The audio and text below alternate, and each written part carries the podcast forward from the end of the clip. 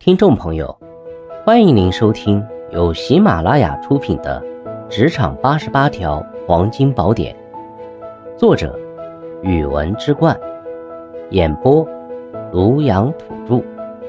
欢迎订阅。第二十五条，如何应对猎头公司的引诱？在职场生涯中，我们或多或少都会接触到猎头公司的引诱，他们通过各种渠道发掘人才。并力图说服我们跳槽加入新的公司。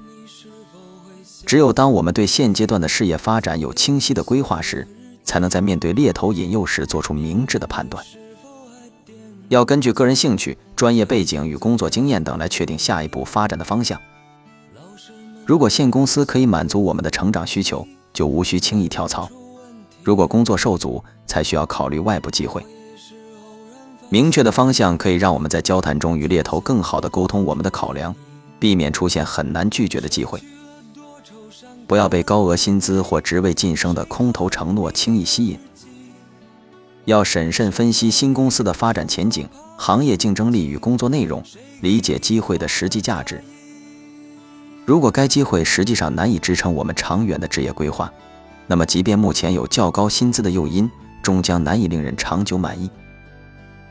这需要我们在面对猎头套话时保持清醒的判断。在现在公司，我们是否还有工作晋升或专业提高的空间？如果现工作尚有提高的潜力，那么过早跳槽可能会使我们错失原有的机会。工作转变需要适应新的工作内容与环境，这会使人产生不适感，影响工作表现与发展。所以，在考虑跳槽前，要审慎判断现工作的发展前景。确保该举措真的必要且适宜。如果综合考量后发现该机会实际上没有太大吸引力，那么我们要学会在交谈中表达拒绝的态度，可以明确告知对方，现阶段工作内容与发展空间还很大，这时我们暂时不考虑跳槽。也可以表示，如果未来有更契合自身发展的机会，我们仍然愿意考虑。要选择恰当的语言与方式来表达谢绝。这可以让我们在面对类似的引诱时感到游刃有余。职业发展需要慎重判断每个阶段的最佳去向。面对猎头引诱，要根据自身规划与机会实际吸引力来决定是否跳槽。要在考量清晰后学会表达拒绝，这有助于我们把控事业的方向，选择最适合自己的发展轨迹。不轻易走投无路，方能在职场上长远发展。